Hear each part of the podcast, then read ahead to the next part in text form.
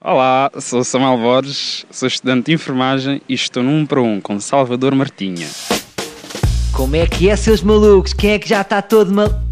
Ah, não estão não tão divertidos, porque estão no trânsito outra vez. Epá, que chatice.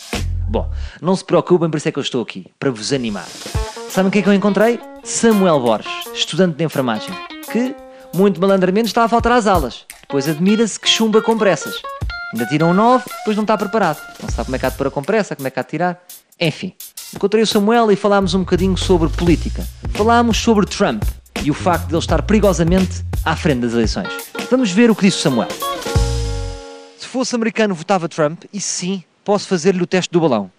É pá, eu não sei, porque a pessoa que vai contra o Donald Trump também não é assim grande coisa, mas Portanto, és a favor de Donald Trump. eu não, não estou a dizer que sou a favor, estou a dizer que para os americanos não há muita opção de escolha. Eu não o quero alarmar, mas há sondagens que dão Donald Trump como favorito para ganhar as eleições americanas. Se isso acontecer, vê-se emigrar para outro planeta, tipo Marte ou para a cabeça do Rui Reninho. Para a cabeça do Rui, talvez não, mas Marte parece uma boa opção. Acredita nas sondagens ou acha que elas têm a mesma credibilidade de um comentário do Quintino Aires? Quintino, não sei quem é, Justamente. As pessoas criticam o Trump porque ele diz tudo o que lhe vem à cabeça.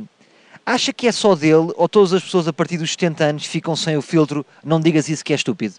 É pá, acho que é mais só, só do Donald, ele é mesmo estúpido. É só mesmo dele.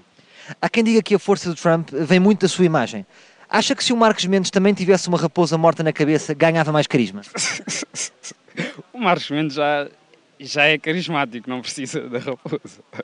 Acha que era possível um Trump ser eleito em Portugal ou acha que o estigma de loira burra o ia prejudicar? Portugal também tem pessoas capazes de votar em Trump.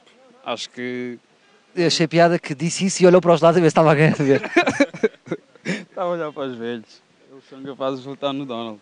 Se Trump vencer, isso quer dizer que vai comandar a nação mais poderosa do mundo. Não acha isso perigoso? Já que é o equivalente a entregar um carro de Fórmula 1 ao Toy, que, como sabe, tem o hábito de conduzir com os joelhos. Pá, se Trump ganhar, eu acho que a América vai ser um brinquedo de- da Rússia. É o que eu acho. Ah é? Portanto, a Rússia vai a Toys R Us e pode comprar a América, não é? É o mais provável que aconteça. Uma das coisas que o Trump prometeu eh, fazer era construir um muro para impedir os mexicanos de entrar nos Estados Unidos. Afirmação polémica.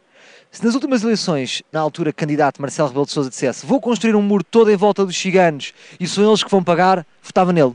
Votava com certeza. Se antes não. Isso é uma afirmação polémica. É um bocado, mas ninguém nos ouve. Então, no fundo, votavas no Trump também. No Trump não, mas no nosso Trump sim. E cagando a maluco foi o Samuel.